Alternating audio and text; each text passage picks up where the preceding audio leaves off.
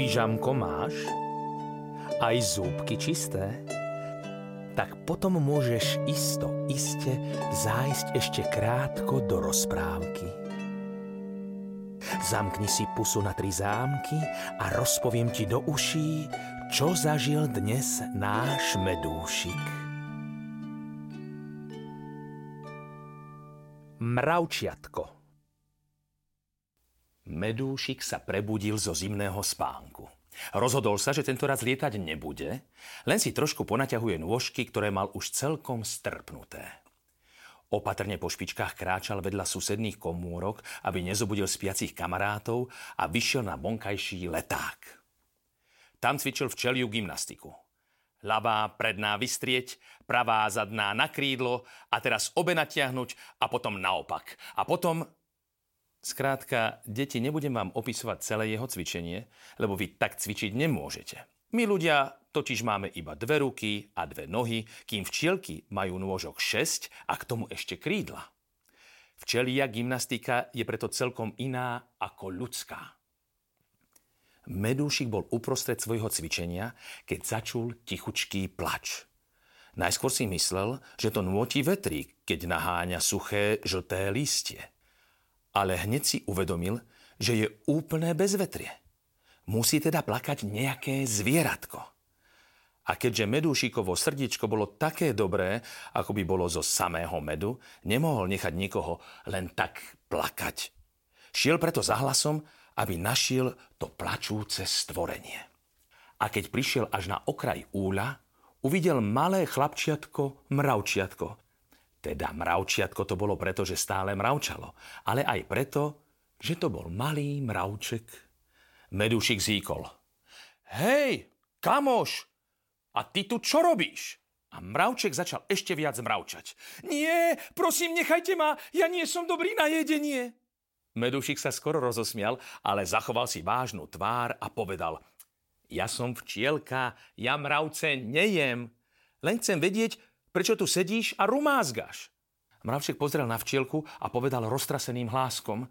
Ja som sa, prosím, stratil. Medúšik si vzdychol. Už vedel, že zasa bude musieť letieť v studenom vzduchu, lebo Mravčekovi bolo rozhodne treba pomôcť. Preto mu povedal. Už neplač a neboj sa. Pomôžem ti, ale najskôr mi musíš povedať, čo sa ti vlastne stalo. Mravček si utrel nos, smrkol a začal rozprávať.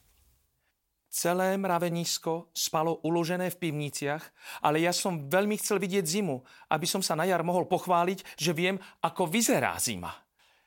Vybehol som z mraveniska a všetko bolo také iné, také tajomné.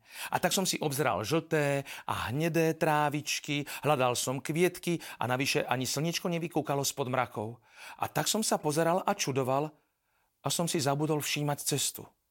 Celkom som sa stratil a jediné, čo som videl, bol tento úl, lebo je položený vysoko.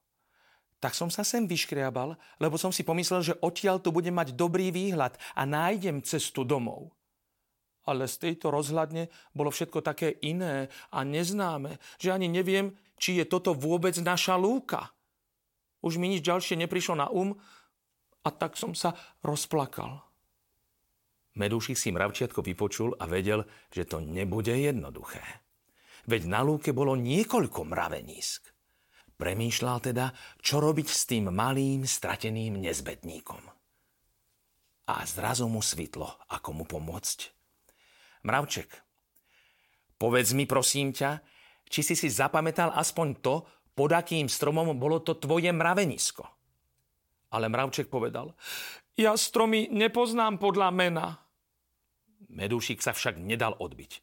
A ako ten váš strom vyzeral? Vtedy sa mravček doširoka usmial a povedal, to viem náhodou celkom presne. Bol tmavozelený a vyseli z neho také dlhé, hnedé valčeky.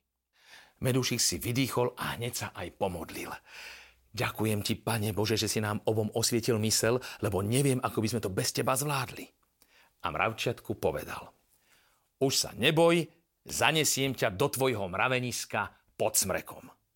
Vzal strateného mravčeka do náručia a keďže práve stihol včeliu gymnastiku a bol dobre rozcvičený, letel rýchlo ako namydlený blesk. Šup sem, šup tam a už bol aj doma.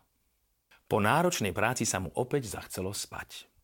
Už cestou však premýšľal, aké dôležité je neustále mať na mysli tie najdôležitejšie veci v živote. Lebo keď na ne na chvíľu zabudneš, môžeš sa ľahko stratiť a nemusí byť na blízku žiadna dobrá včielka, ktorá by ti ich pomohla znovu nájsť.